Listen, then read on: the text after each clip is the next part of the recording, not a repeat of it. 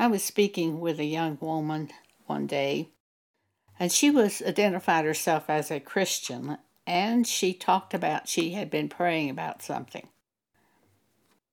And I said to her, How do you know after you pray when God has spoken something to you? How do you know? She was completely baffled. And I began explaining to her how we know the wisdom that is from God. Ideas come to our mind often after we pray about something. How do we know if that idea is from God? James chapter 3 verse 17. But the wisdom that is from above is first pure, then peaceable, gentle, and easy to be entreated, full of mercy and good fruits, without partiality and without hypocrisy. Thoughts can come from the devil, and the devil also can quote scripture to you. So you have to evaluate the situation. Is that plan from God? If it is difficult to do, if it is very complex, then I usually know it is not from God.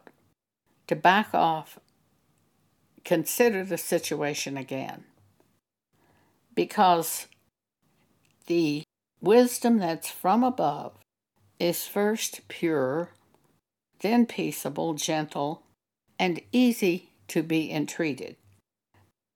In Matthew chapter 11, Jesus says, Come unto me, all ye that labor and are heavy laden, and I will give you rest. Take my yoke upon you, and learn of me, for I am meek and lowly in heart, and ye shall find rest unto your soul. For my yoke is easy, and my burden is light.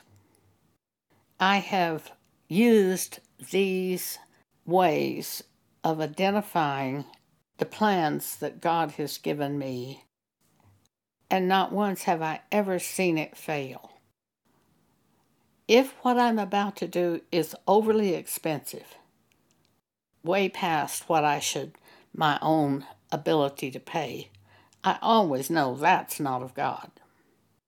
If it is extremely difficult to do, I know I don't have the plan of God on this subject. For example, God could tell you to go all over the world and speak the gospel. But how? Am I going to buy tickets and go all from city to city and speak the gospel?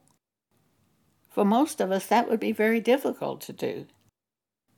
I go all over the world and speak the gospel and never leave my house because God has shown me to write books and publish on Amazon. He's shown me to do podcasts instead of radio, and that costs $100 a year for the podcast hope host. $100 a year. And he's shown me to write a blog, to do a blog. And we hear from people all over the world by email. So you can go all over the world without even leaving your house. You might have heard to do something, but you certainly have to hear the plan of how to do that. In 1980, I was asleep in the night, and a va- very loud trumpet like voice spoke three words into my ear Hartford, Seattle, KWJS. I realized KWJS would be call letters to radio or television, and I found it to be a radio station. So I said to God, are you telling me to go on radio? I wouldn't know how to do that. And I said to God, I'm a writer, not a speaker. And then I heard immediately call the radio station manager. So that morning, when I felt the radio station manager might be in the office, I called station KWJS and I said to the manager, God might be showing me to go on radio. How would you do that? He said, make an audition tape 29 and a half minutes long and send it to me. And if you fit our programming, we will offer you a contract. I made a cassette tape that same morning, 29 and a half minutes long, and sent it to them. And within five days, I was broadcasting exhortations for the church on radio station KWJS. God might tell us to do something, but we have to know how to do it.